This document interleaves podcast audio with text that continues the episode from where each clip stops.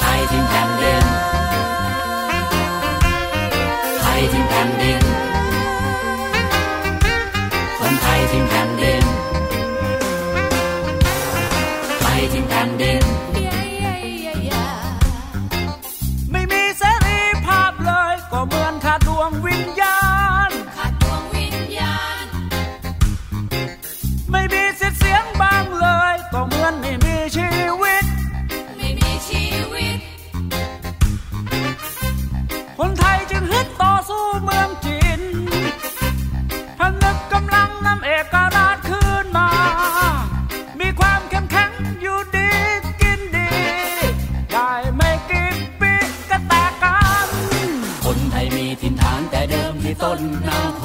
งคนไทยมีถิ่นฐานแต่เดิมที่ต้นนาโขงคนไทยมีถิ่นฐานแต่เดิมที่ต้นนาโขง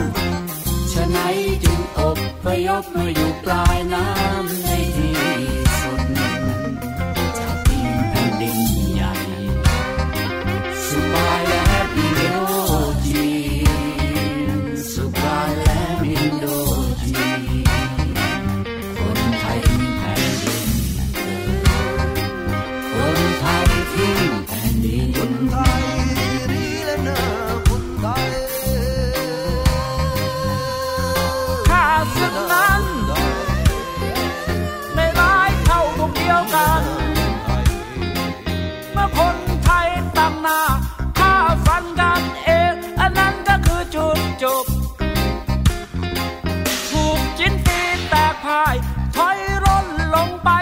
ปลายแหลมของแผ่นดินไทยทิ้งแผ่นดิน คนไทยทิ้งแผ่นดินไทยทิ้งแผ่นดินคนไทยทิ้งแผ่นดิน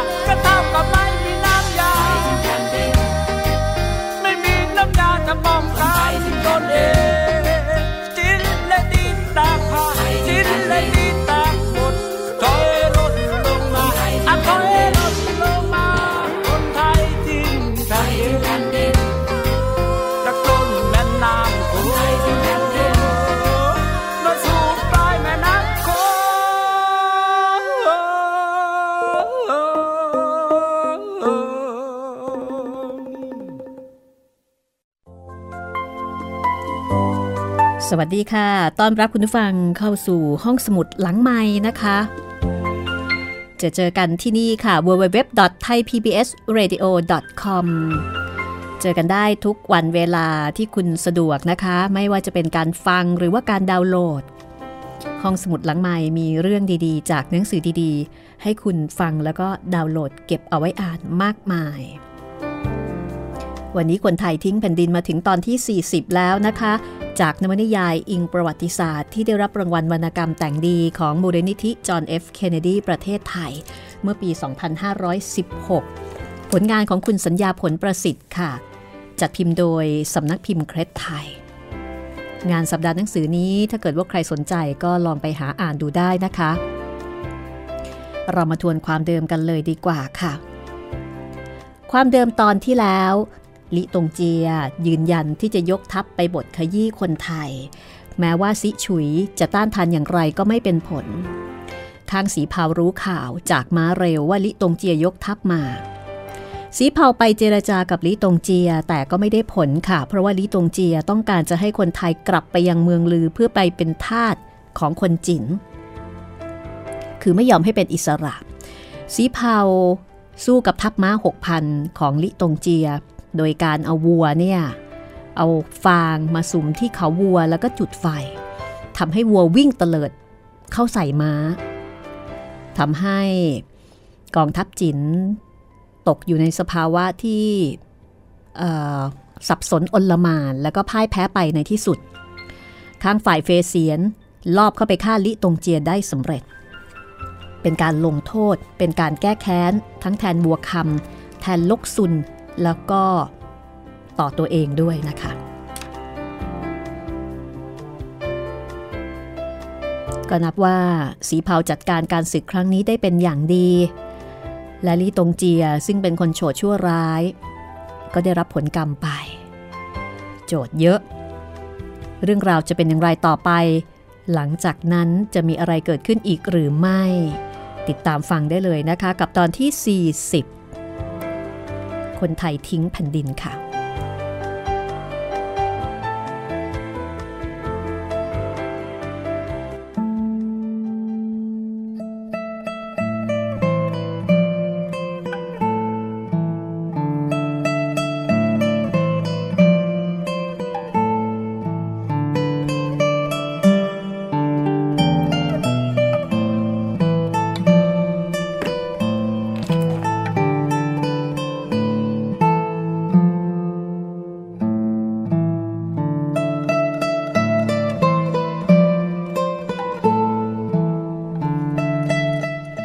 วันต่อมา มีคนกลุ่มหนึ่งมาที่นั่น สีเผาออกมาต้อนรับ คนที่อยู่หน้ากลุ่มก็ประกาศตัวว่า เขาชื่อลูซู เป็นหัวหน้าของคนเหล่านี้ เป็นชาวมงแล้วก็บอกว่าคนเผ่ามงบางครั้งจะย้ายจากที่หนึ่งไปยังอีกที่หนึ่งเมื่อดินจืดลง แต่ในการย้ายไปยังที่ต่างๆ เขาไม่เคยเห็นการย้ายที่มาก เช่นขบวนของคนไทย เช่นนี้มาก่อน ก็เลยเกิดความแปลกใจนะคะ เพราะว่าการย้ายที่ทำมาหากินของชาวเขาเผ่ามงก็จะเป็นการย้ายเฉพาะแต่ละชุมชน ไม่ได้ย้ายไปทีเดียว เหมือนอย่างขบวนของคนไทยตอนนี้ ก็แปลกใจก็มาสอบถามสีเผาก็แนะนำตัว แล้วก็บอกเล่ากับลูซูบอกว่า เราอพยพมาจากทางเหนือ เพื่อไปหาที่อยู่ใหม่ มีใช่เพราะดินที่นั่นจืด แต่เพราะเราถูกแย่งดินแดนที่เราเคยอยู่มานาน ในดินแดนเดิมของเรานั้น มีชาวม้งอยู่หลายแห่ง และชาวม้งกับชาวไทยที่นั่นอยู่กันอย่างพี่น้อง ข้ายินดีนัก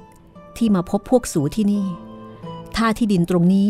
พวกสูครอบครองอยู่ เราจะอาศัยทำการเพาะปลูกฤดูหนึ่ง เพราะว่า เราไม่มีสเสบียงแล้ว ขอให้พวกข้าใช้ทุ่งนี้ชั่วฤดูหนึ่ง แล้วเราจะแบ่งพืชผลที่เก็บเกี่ยวได้ให้กับพวกสู สูจะขัดข้องหรือไม่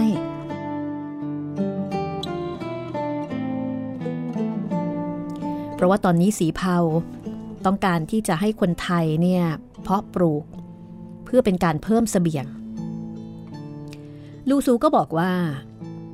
พวกเราไม่เคยเป็นเจ้าของที่ดิน มื่อเราจะเพาะปลูกและมีที่ดินแห่งใดว่าง เราก็จะใช้ที่ดินนั้น พวกสูจงเพาะปลูกในทุ่งนี้ตามใจชอบเถิดสำหรับพวกเรา แผ่นดินอากาศและแผ่นฟ้าไม่มีใครเป็นเจ้าของ แล้วจะมีใครหรือไม่ ที่จะมาอ้างว่าเขามีอำนาจเหนือที่ดินนี้ไกลไปจากที่นี่ทางตะวันตก หนทางเดินด้วยม้าห้าวัน มีเมืองของชาวมงอยู่ริมแม่น้ำโขงชื่อเมืองซำหง เจ้าเมืองคนก่อนที่นั่น ไม่เคยมาอ้างอำนาจเหนือที่ดินแถบนี้ แต่พวกเราได้ยินว่า เจ้าเมืองที่นั่นถูกขับไล่ไปแล้ว โดยผู้วิเศษคนหนึ่งที่มาจากเบื้องบน ผู้วิเศษที่เป็นเจ้าเมืองใหม่ ก็ไม่เคยส่งใครมาที่นี่คงไม่มีใครมารบกวนการเพาะปลูกของสู และเมื่อสูเก็บพืชผลแล้ว สูก็จะได้เดินทางต่อไป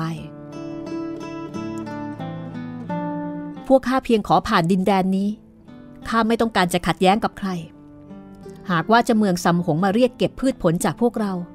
พวกเราก็ยินดีที่จะแบ่งให้ ลูซูกับคณะก็ลาสีเผากลับไป ฝ่ายคนไทยนั้นก็ลงมือเพาะปลูกพืชต่างๆ แม้ว่าเวลานั้นจะไม่ใช่หน้าฝน แต่ที่นั่นก็มีน้ำไหลอย่างเพียงพอตลอดเวลา และฝ่ายชายจำนวนหนึ่งก็ออกไปล่าสัตว์ บางก็ร่วมกับฝ่ายหญิงทำการเพาะปลูก แล้วก็ไปเก็บผักเก็บพืชมาทำเป็นอาหารและตากแห้งสำหรับเป็นสเสบียงต่อไป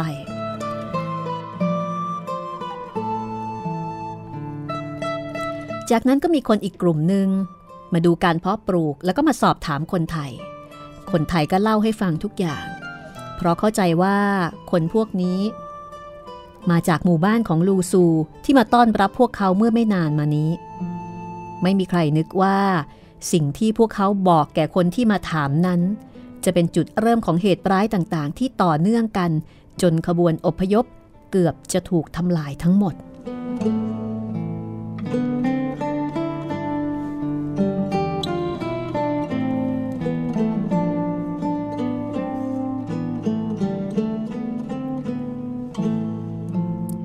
ระหว่างการเพาะปลูก คนไทยทั้งชายหญิงและเด็กแข็งแรงขึ้นจากการที่ได้พักผ่อน ได้กินอาหารเพียงพอ เมื่อเลิกงานประจำวันแล้ว ตอนเย็นๆ ก็มีการละเล่นและการแข่งขันทำให้ผู้คนมีจิตใจที่สดชื่นแจ่มใสขึ้น บัดนี้การเก็บเกี่ยวเกือบจะสิ้นสุดลง พวกเขามีสเสบียงมากพอสำหรับการเดินทางอีกสองสามเดือน แล้วพวกเขาก็เตรียมตัวที่จะเดินทางต่อไป แต่แล้ววันหนึ่ง ก็มีหญิงวิ่งมาจากทางด้านตะวันตกบอกกับสีเผาว่า นางรุ่ง ภรรยาไม้ของกุมภาวาถูกฉุดคร่าไป ในเวลานั้นเอง หญิงอีกกลุ่มหนึ่งวิ่งมาจากทางด้านเหนือร้องว่า นางรำพาก็ถูกฉุดตัวเอาไปพร้อมกับพงน้อยซึ่งเป็นลูกชาย แสนภูกับพวกวิ่งตามไปทางป่า ด้านเหนือ ส่วนสีเผากับชาวไทยอีกกองหนึ่งวิ่งไปในป่าด้านตะวันตก คนไทยช่วยกันตามหาจนรุ่งสว่าง ก็ไม่พบสามคนนั้น สีเผานำชายไทย 300 คนไปยังหมู่บ้านชาวมงบอกให้ชาวมงส่งตัวนางรุ่งกับทุกคนกลับคืนมา มิฉะนั้นก็จะจับชาวมงฆ่า แต่ชาวมงบอกว่าพวกเขาไม่รู้เรื่องนี้เลย พวกเขาเป็นเพื่อนของขบวนอพยพตลอดมา ลูซูซึ่งเป็นหัวหน้าชาวมงก็บอกว่าคนร้าย จะต้องเป็นคนมาจากที่อื่น เพราะว่าชาวมงเป็นเพื่อนของคนไทย หากสูพบว่าใครในพวกเราฉุดคร่าหญิง หรือเด็กคนใดมา จงมาเผาบ้านพวกเราเถิด เพราะเราอยู่กันที่นี่จะไม่ไปไหน สีเผาก็นำคนของเขากลับไป ความรื่นเริงของขบวนอพยพเปลี่ยนเป็นความเศร้า เพราะว่านางรุ่งและนางรำพาเป็นที่รักและนับถือของพวกเขา พวกเขาไม่เคยลืมกุมภาวาและธงผา บัดนี้พวกเขาจะต้องยับยั้งการเดินทางเอาไว้ชั่วคราว เพื่อติดตามหาคนทั้งสามสีเผาก็ส่งคนออกตระเวนไปทั่วทั้งใกล้และไกล แต่ก็ไม่ได้ข่าว ห้าวันจากวันเกิดเหตุ มีคนห้าคนนั่งม้ามาหยุดอยู่ที่ชายป่า มีผงน้อยถูกมัดอยู่บนหลังม้าอีกตัวหนึ่งเหล่าอ้ายออกไปพบ แล้วต่างฝ่ายต่างนิ่งกันอยู่ ในที่สุด หัวหน้าของห้าคนนั้นก็บอกว่า พวกสูรุกล้ำเข้ามาในดินแดนของซัมหง แล้วยังมายึดเอาท้องทุ่งที่นี่อีก เราจึงจับคนของสูไป เจ้าเมืองของเราให้พวกสูเดินทางออกไปจากดินแดนของเราโดยเร็ว มิฉะนั้นทั้งสามที่เราจับไปจะถูกฆ่า หลาวอ้ายก็บอกว่า พวกเราเตรียมจะเดินทางต่อไปอยู่แล้ว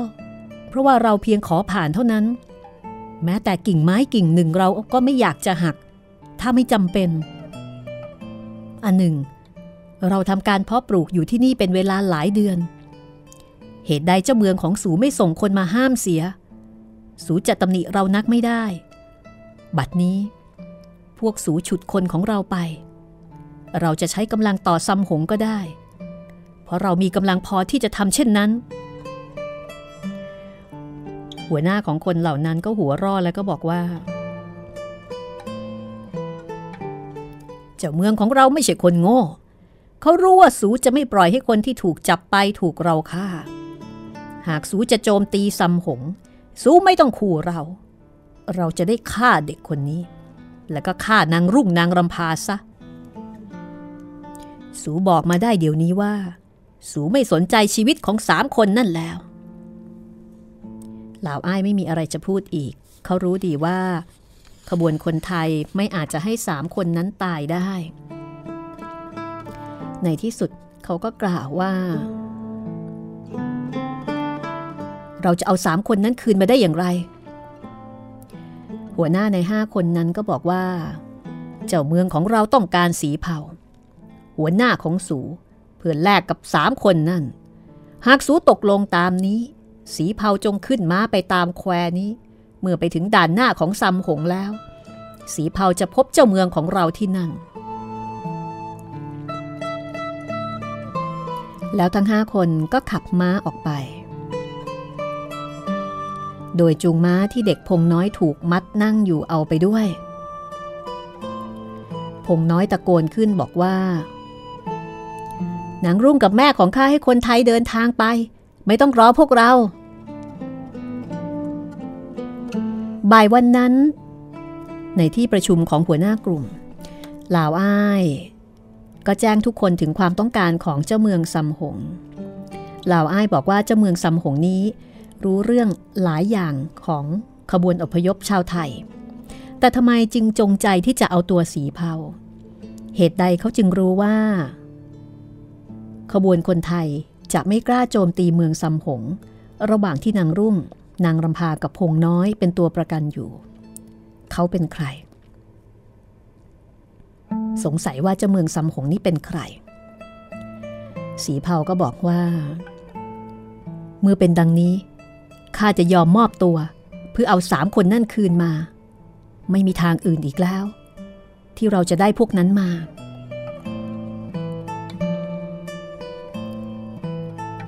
สันตองหัวหน้ากลุ่มคนหนึ่งก็บอกว่า ในหัวใจของเราทุกคน เมียของกุมภาวาของธงผากับลูกของเขานั้น เป็นที่รักของพวกเรา แต่ว่าสีพาวเอ่ยสูเป็นผู้ที่จะนำเราไปยังดินแดนใหม่ เราขอให้สูนำเรา จนกว่าเราจะไปถึงจุดหมาย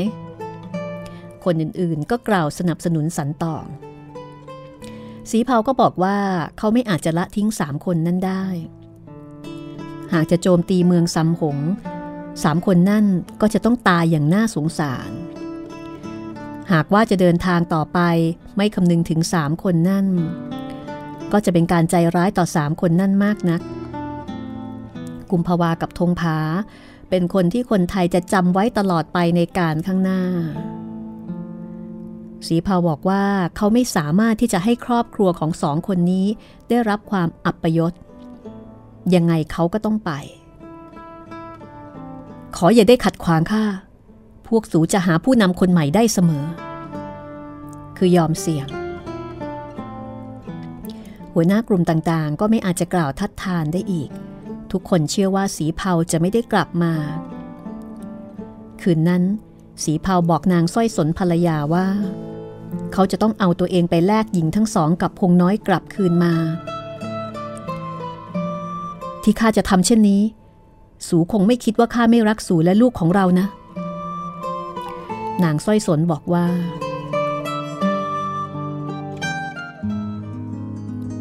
สูทำถูกแล้ว สูเป็นผู้นำของคน สูจะทำประการอื่นไม่ได้ แต่สีพาวเอ่ยในใจของข้านั้น ข้าเชื่อว่า สูจะได้กลับมา ถึงแม้เจ้าเมืองซำหง จะหมายเอาชีวิตของสูนักก็ตามเถิด หากข้าไม่ได้กลับมา ขอสูจงดูแลลูกของเราให้ดี ข้าต้องการให้เชื้อสายของเรา ได้ไปอยู่ในดินแดนใหม่ ที่คนไทยเราจะอยู่กันอย่างอิสระ ครั้นรุ่งเช้า สีเผาก็ขับม้าออกไป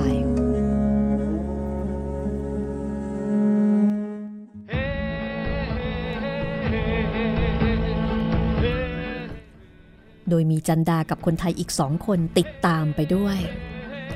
พวกเขาเดินทางเลียบไปตามลำแคว และอีกสามวัน ก็มาถึงด่านนอกของเมืองซัมหง ด่านนี้ตั้งอยู่บนที่สูง มองเห็นค่ายค่ายหนึ่งอยู่บนทางเดินข้างภูเขา ไกลออกไปข้างหน้า พวกของสีเผาเห็นเมืองเมืองหนึ่ง ตั้งอยู่บนฝั่งแม่น้ำโขง คณะของสีเผามองไปยังเมืองนั้นครู่หนึ่ง แล้วก็ขี่ม้าไปยังประตูหน้าค่าย คนยามบอกให้คณะของสีเผาลงจากหลังม้า แล้วพาสีเผากับจันดาไปยังปารำแห่งหนึ่งกลางค่าย สีเผายืนอยู่ที่นั่นครู่ใหญ่ เขาถามยามว่า เจ้าเมืองซำหงอยู่ที่ไหน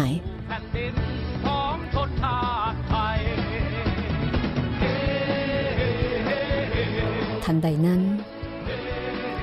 มีเสียงดังมาจากข้างหลังว่า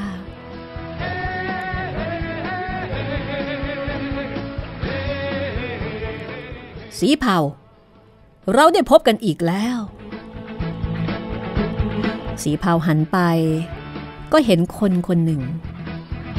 ยืนอยู่ที่นั่น คนคนนี้เป็นใครแน่นอนนะคะ ต้องเป็นคนที่รู้จักสีเผาและเป็นคนที่สีเผารู้จัก ติดตามได้ช่วงหน้าค่ะ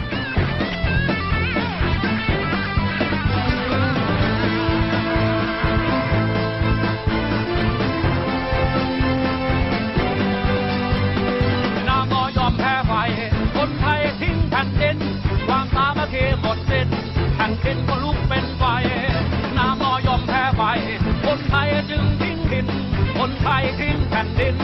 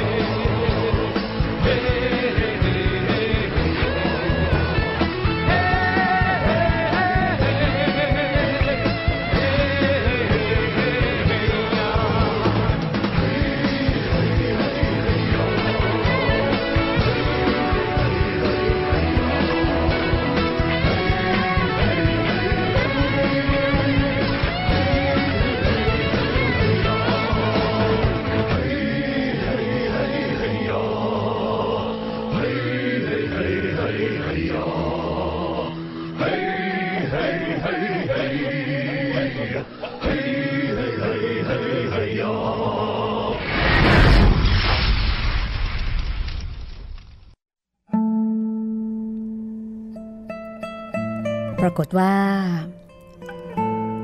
เมื่อสีเผาหันไป ก็เห็นคำอ้ายยืนอยู่ที่นั่นจำได้ไหมคะคำอ้ายคนที่เคยเป็นที่ปรึกษา ของขุนศิลป์ซึ่งเป็นน้องของขุนสาย เป็นคนที่มีจิตใจ ชั่วช้า เห็นแก่ตัว แล้วก็มักใหญ่ไฟสูง แต่เป็นคนฉลาด ถูกสั่งประหารชีวิตแต่ก็หนีรอดไปได้ เป็นคำอ้ายนี่เองคำอ้ายยืนอยู่ที่นั่น มีกวางที่มีจุดขาวตามตัวตามมาพร้อมกับชายคนหนึ่งที่ถือทวนเอาไว้ในมือคำอ้ายเดินขึ้นไปบนปรำแล้วหันมาทางสีเผาและกวางนั้นก็ไปหมอบอยู่ข้างๆ ส่วนชายถือทวนนั้นยืนอยู่ข้างหลังคำอ้ายกล่าวว่า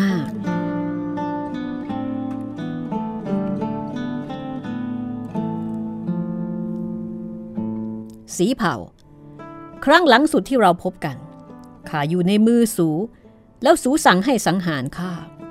มิใยที่ข้าจะขอชีวิตไว้ แต่สูจะปลดชีวิตข้าให้ได้ สูให้คนเอาข้าไปประหาร แต่คนที่สูเห็นอยู่นี้ คือคำอ้ายที่สูสั่งให้ประหาร บัดนี้สูกลับมาอยู่ในมือข้าสูมีอะไรหรือไม่ ที่จะแลกกับชีวิตของสู เหมือนที่ข้าเคยเสนอหลายอย่าง เพื่อจะแลกชีวิตของข้า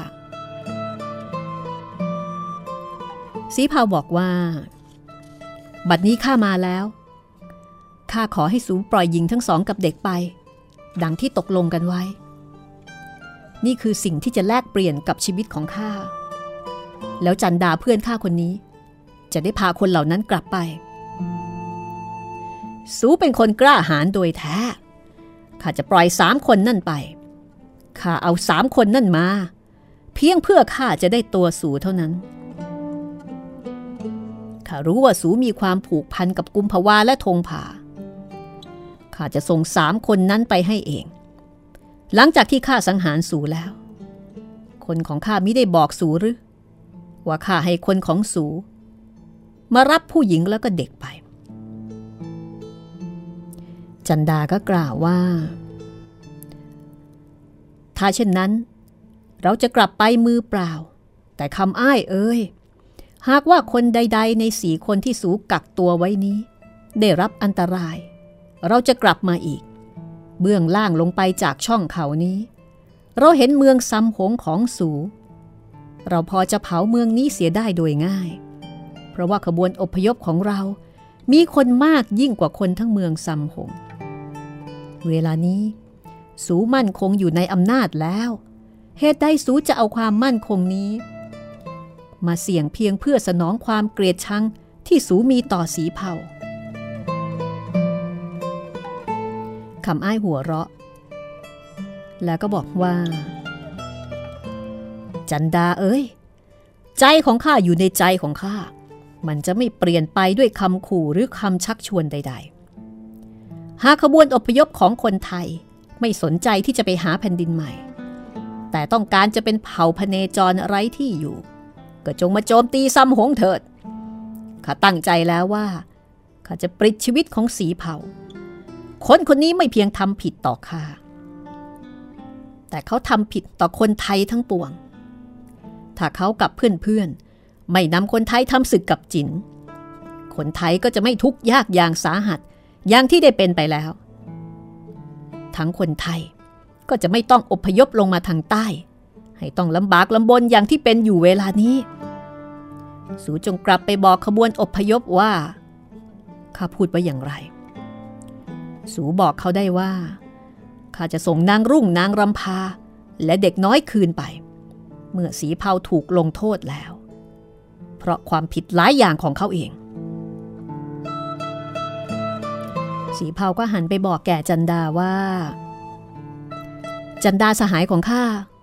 ขอให้เราลาจากกันเวลานี้เถิด ไม่มีประโยชน์อะไร ที่สูจะชี้แจงเหตุผลต่อคนคนนี้ ข้าเป็นหนี้เขาด้วยชีวิตของข้า ข้าจะชำระหนี้นั้น แต่ก่อนที่สูจะไปจากข้า ข้าต้องการให้สูไปบอกขบวนอพยพว่า เมื่อหญิงของเราทั้งสองกับพงน้อยได้กลับไปแล้ว ขอให้ขบวนอพยพจงเดินทางต่อไป อย่ามาโจมตีซัมหง ถ้ามาความมุ่งหมายของเราที่จะไปตั้งหลักแหล่งใหม่ก็อาจจะล้มเหลว เราพากันทิ้งแผ่นดินเดิม ราะเราต้องการจะไปหาที่ตั้งบ้านเมืองใหม่สำหรับลูกหลานของเรา ความประสงค์ของเราเป็นเช่นนี้ ขออย่าได้เบี่ยงเบนไปทางอื่นเลย จันดาอำลาสีเผาแล้วเขาก็ออกมาอย่างนอกค่าย ที่มีคนอีกสองคนรออยู่ จากนั้นทั้งสามก็ขี่ม้ากลับไปยังขบวนอพยพ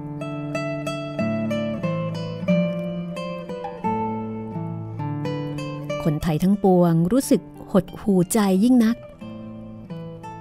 เมื่อได้ฟังคำบอกเล่าของสีเผาถึงการที่สีเผาได้พบกับเจ้าเมืองซัมหง ซึ่งไม่ใช่ใครที่ไหน แต่เป็นซัมอ้ายเออเป็นซัมขออภัย เป็นคำอ้ายศัตรูเก่าของสีเผาคนไทยได้แต่เพียงหวัง ว่าคำอ้ายจะปล่อยหญิงทั้งสองกับบุตรของนางรำพาคืนมา แต่สำหรับสีเผานั้น ก็ต้องถือว่า เขาตายไปแล้ว ทุกคนรักสีเผา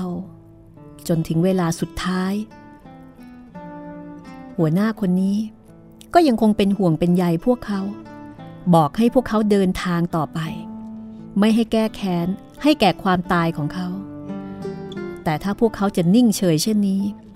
พวกเขาก็จะเสมือนปล่อยให้สีเผาต้องถูกฆ่า โดยที่พวกเขา ไม่ทำอะไรเพื่อชีวิต หรือเพื่อแก้แค้นความตายของสีเผาเลย พวกเขาไม่มีทางออกสำหรับความลำบากใจนี้ เวลานี้สิ่งที่พวกเขาจะทำได้ ก็เพียงแต่รอให้นางรุ่ง นางรำพาและเด็กพงน้อยกลับมา แต่ว่าจะกลับมาหรือไม่ พวกเขาเองก็ยังไม่แน่ใจ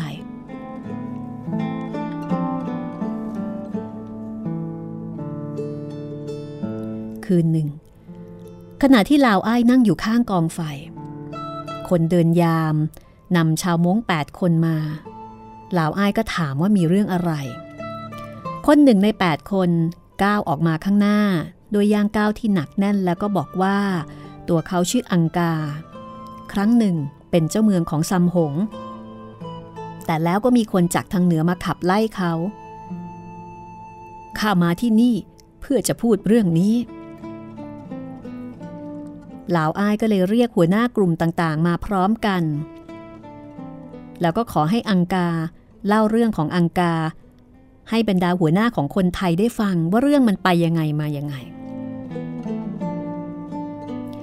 อังกาก็บอกว่าภายหลังจากที่พ่อของเขาตาย ชาวเมืองซัมหงเลือกเขาเป็นเจ้าเมือง เขากับชาวเมืองก็อยู่กันดีเรื่อยมา วันหนึ่งชายคนหนึ่งเข้ามาในเมือง โดยที่มีกวางจุดขาวตามมาด้วย ชายคนนั้นมานั่งสงบกลางสนามในตัวเมือง กวางก็หมอบนิ่งอยู่ข้างๆเขา ชาวเมืองซัมหงก็พากันมามุงดูด้วยความประหลาดใจ และก็ถามชายคนนั้นว่า มาเมืองซัมหงเพื่ออะไร เพราะว่าไม่มีใครรู้จักผู้ชายคนนั้นมาก่อน ชายคนนั้นบอกว่า เขามาเพื่อที่จะบอกชาวซัมหงว่า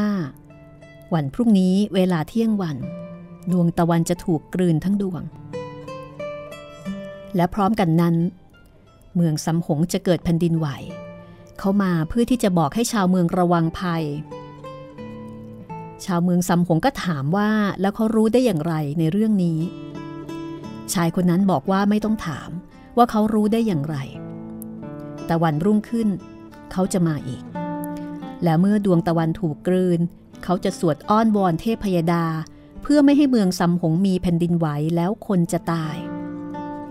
ครั้นวันรุ่งขึ้นใกล้เที่ยงวัน ชายคนนั้นก็มา กวางด่างตัวนั้นก็ตามมาเช่นเคย เขาบอกให้ชาวเมืองเตรียมสวดอ้อนวอน เพื่อที่จะรักษาเมืองซัมหงเอาไว้ และเพื่อไม่ให้ชาวเมืองตายเพราะแผ่นดินไหวจากนั้นพอถึงเวลาเที่ยงวัน ดวงตะวันก็มืดมิดไปจริง ๆ ชายนั้นก็บอกให้ชาวเมืองสวดอ้อนวอนเทพยดา ทุกคนก็ทำตามด้วยความกลัวว่าเมืองซัมหงจะเกิดแผ่นดินไหว เมื่อดวงตะวันสว่างตามเดิมแล้ว เขาบอกชาวเมืองว่า เมืองซัมหงพ้นอันตรายแล้ว อังกาเองก็ออกไปที่สนามด้วย แล้วก็ได้เห็นว่าคำทำนายของชายผู้นั้นเป็นจริง ก็เลยเชิญไปที่บ้านของตน ชาวเมืองก็พากันเชื่อว่า ชายผู้นี้เป็นคนช่วยชาวเมืองซัมหงเอาไว้ ชายนั้นบอกอังกาว่าเขาชื่อคำอิน มาจากดินแดนไกลโพ้นขึ้นไปทางเหนือ เขาสามารถจะบอกเวลาที่ดวงตะวันและดวงเดือนจะถูกปิดบังได้ และเขายังรู้ความลับอีกหลายอย่าง เช่นว่า มีแหล่งใดบ้างที่มีทอง อังกาขอให้ชายผู้นั้นแสดงให้เขาได้ประจักษ์แก่สายตา ชายผู้นั้นก็กลับไป แล้วต่อมาก็นำทองมากมายมามอบให้เขา แล้วก็บอกว่าถ้าอังกาต้องการเขาจะเอามาให้อีก ใครเล่าจะไม่รับน้ำใจอันดี ของผู้ที่มีน้ำใจเช่นนี้ อังกาก็เสร็จเลยเจ็ดวันต่อมา ชายที่บอกว่าตัวเองชื่อคำอิน ก็ขนทองเอามาให้อีก อังกาก็ใช้ทองที่ชายผู้นี้ให้มา จ้างคนสร้างถนนบ้าง สร้างเหมืองฝายบ้าง ถนนที่สีเผาเดินทางไปเมืองซำหงนั้น สร้างได้ด้วยทองที่เขารับมาจากชายผู้นั้น ในที่สุด อังกาก็ตั้งชายผู้นั้นเป็นที่ปรึกษา เพื่อที่ว่าจะใช้ความฉลาดและสติปัญญาของเขา แล้วก็เพื่อที่ชายคนนั้น จะหาทองมาให้เขาอีกตกหลุมเลย ทีนี้ต่อมา ชายผู้นั้นก็แนะนำว่า จากทองที่เขาจะไปหามา เขาจะเอาไปจ้างคนข่าสองพันมาป้องกันเมืองซัมหงไว้จากการโจมตีของเผ่าชนข้างเคียง และเพื่อซัมหงกับแคว้นข่า จะได้เป็นเพื่อนที่ดีต่อกัน ในดินแดนแถบนั้น เผ่าข่าเป็นเผ่าที่มีความกล้าหาญที่สุด น่ากลัวที่สุด อังกาก็เลยตกลงตามที่ชายผู้นั้นแนะนำมีการจ้างคนข่าไว้สองพันคนข่านั้นเป็นคนกล้าหาญแต่ไม่รู้วิธีการต่อสู้ที่เป็นกระบวน คนพวกนี้รบอย่างไม่มีระเบียบ เมื่อคำอิน ฝึกคนข่าสองพันเหล่านั้นอยู่ประมาณสามเดือนคำอินก็นำคนข่าเหล่านี้มาโจมตีอังกา อังกาใช้ทหารม้งต่อสู้ แต่คนข่าสองพันนั้น เปลี่ยนจากทหารไร้กระบวน มาเป็นทหารที่มีระเบียบคำอินยึดซัมหงได้ ส่วนอังกา ต้องหนีตะเลิดออกมาพร้อมกับคนสนิท 60 คน อังกากับคนติดตาม ต้องพเนจรจากที่หนึ่งไปยังอีกที่หนึ่ง เพื่อหาวิธีขับไล่คำอินออกจากซัมหง บัดนี้ข้าได้ข่าวว่าหัวหน้าของสู หญิงอีกสองและเด็กอีกหนึ่ง ถูกกักไว้ที่ซัมหงข้ามาที่นี่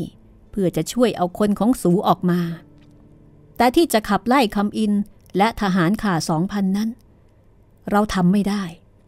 คนม้งของเราไม่อาจจะสู้กับทหารข่าที่คำอินฝึกไว้ได้เหล่าอ้ายก็ถามว่า แล้วอังกาจะช่วยคนของของไทยเนี่ยออกมาจากที่คุมขังได้อย่างไร อังกาก็บอกว่าข้าจะส่งคนของข้า30 คนเข้าไปในเมืองซัมหง 30 คนนี้ จะเอาคนของสูออกมาได้ เหล่าอ้ายก็กล่าวว่า แล้วถ้าทำงานไม่สำเร็จ ตัวประกันซึ่งเป็นคนไทยก็จะตายกันหมด เพราะว่า ทหารข่าสองพันนั้น สามารถยึดเมืองซัมหงได้ อังกาบอกว่า หากคนของข้าทำไม่สำเร็จ คนของข้า รวมทั้งน้องสาวของข้าที่จะเป็นหัวหน้านำไปก็จะตายที่นั่น หรือสูคิดว่าคนไทยจะทำงานนี้เองได้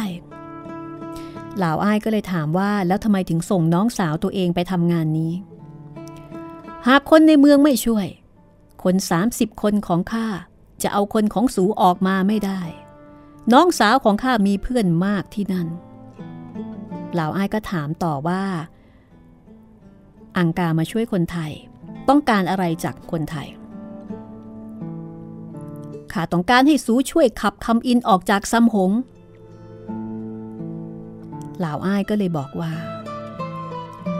เราจะช่วยสูหากว่าสูทำได้ดังที่พูด โดยจริงแล้วคำอินที่ขับไล่สูออกจากซ้ำหงนั้น แต่เดิมเขาชื่อว่าคำอ้าย เขาเป็นคนไทย เขาพยาบาทสีเผาหัวหน้าของเรามาก ที่เราเป็นห่วงนั่นคือว่า เพราะความพยาบาทของเขา เขาจะปลดชีวิตคนของเราเสียก่อนที่น้องสาวของสู จะไปเอาตัวพวกนั้นออกมาได้ หากเป็นเช่นนั้น เราจะไม่ช่วยสูขับไล่คำอ้าย เพราะสีเผามิให้เราโจมตีซ้ำหงเพื่อแก้แค้น เขาต้องการให้เราเดินทางต่อไป เพื่อไปหาดินแดนใหม่ เขาไม่ต้องการศัตรูเพิ่มขึ้น อังกาก็บอกว่า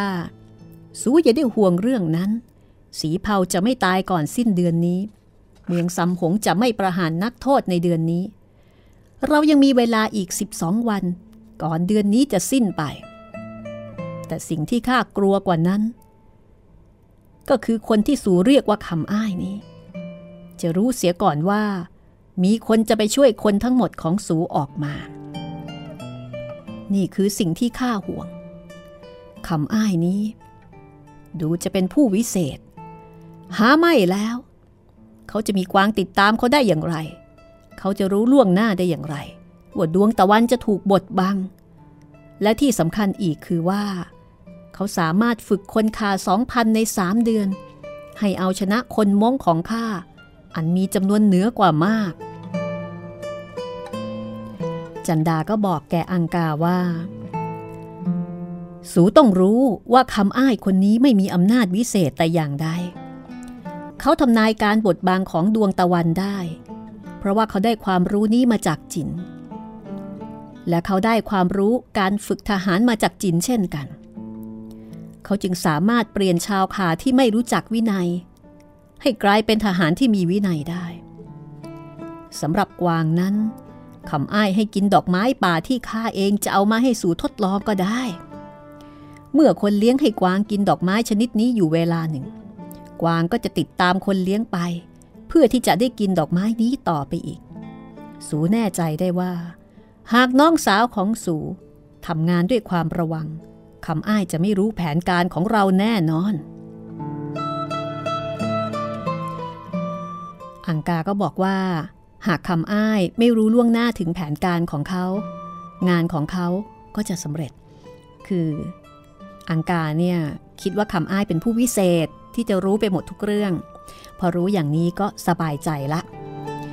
ในเช้าวันรุ่งขึ้น นางสมเพราน้องสาวของอังกา ก็ขี่ม้ามายังค่ายของคนไทย พร้อมกับชาวมง30คนเหล่าอ้ายออกมาแล้วก็กล่าวแก่นางว่าข้าจะไปกับสู สมเพราก็ถามคำอ้ายว่า สูเป็นใครในขบวนนี้ ข้าเป็นคนหนึ่งในขบวนอพยพนี้ ข้าถูกเลือกให้เป็นหัวหน้ากลุ่มคนหนึ่ง เรามีอยู่ด้วยกัน 12 กลุ่ม สมเพราก็บอกว่า สูยังหนุ่มมาก ในขบวนอพยพ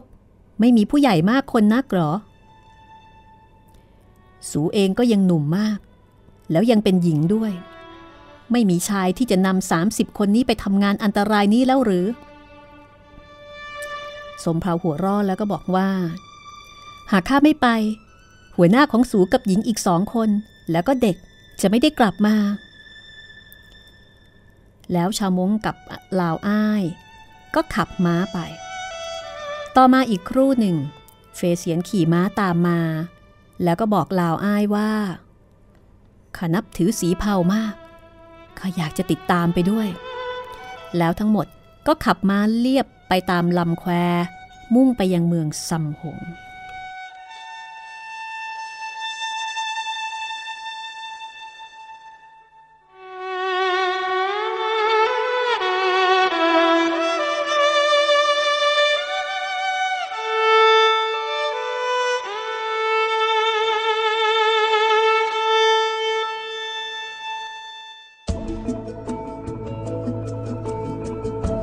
สีเผาจะรอดชีวิตหรือไม่ น้องสาวของอังกาที่ชื่อว่าสมเพาจะทำสำเร็จไหม ก็คงจะต้องติดตามตอนต่อไปนะคะ ตอนที่ 41 คนไทยทิ้งแผ่นดิน จากบทประพันธ์ของคุณสัญญาผลประสิทธิ์ค่ะ ขอบคุณเพลงประกอบ จากภาพยนตร์คนไทยทิ้งแผ่นดินของกันตนา ขอบคุณเพลงบรรเลงตอนเล่าเรื่อง จากอัลบั้มซิลแอนบัมบูของคุณฮักกี้ไอเคิลมาแล้วพบกันใหม่ที่นี่ www.thaipbsradio.com กับห้องสมุดหลังใหม่ สวัสดีค่ะ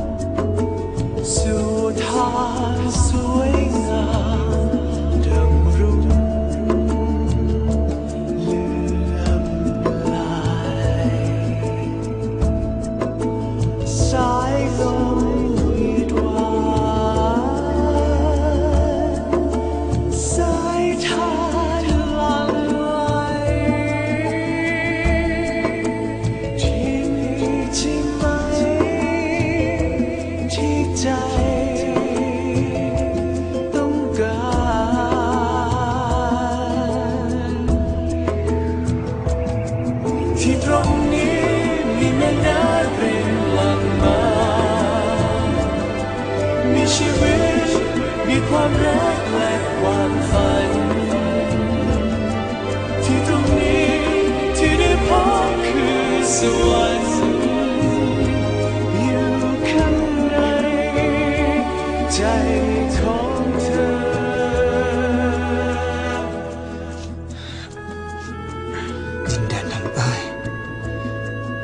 กเจ้าจงลงไปถึงทะเล ยังมีแผ่นดินว่างอยู่ พวกเจ้าจงพาคนไทยที่เหลืออพยพไปที่นั่นถึงแม้มันจะแสนลำบาก ยากเข็นแค่ไหน ที่นั่น พวกสูสามารถกำหนดชะตาของพวกส,สูเองได้ คนไทยต้องมีอิสระ คนไทยต้องมีเผ่าพันธุ์ แต่จงอย่าท้อใจ ที่คนไทยรวมตัวกันไม่ได้ข้าอยู่ที่นี่อยู่เป็นเสื้อเมืองให้คนรุ่นต่อรุ่นรู้ว่า เราเคยปกครองที่นี่ เพราะขาดความสามัคคีจน จนต้องทิ้งแผ่นดินหนีที่ตรงนี้มีแม่น้ำรินหลั่งมา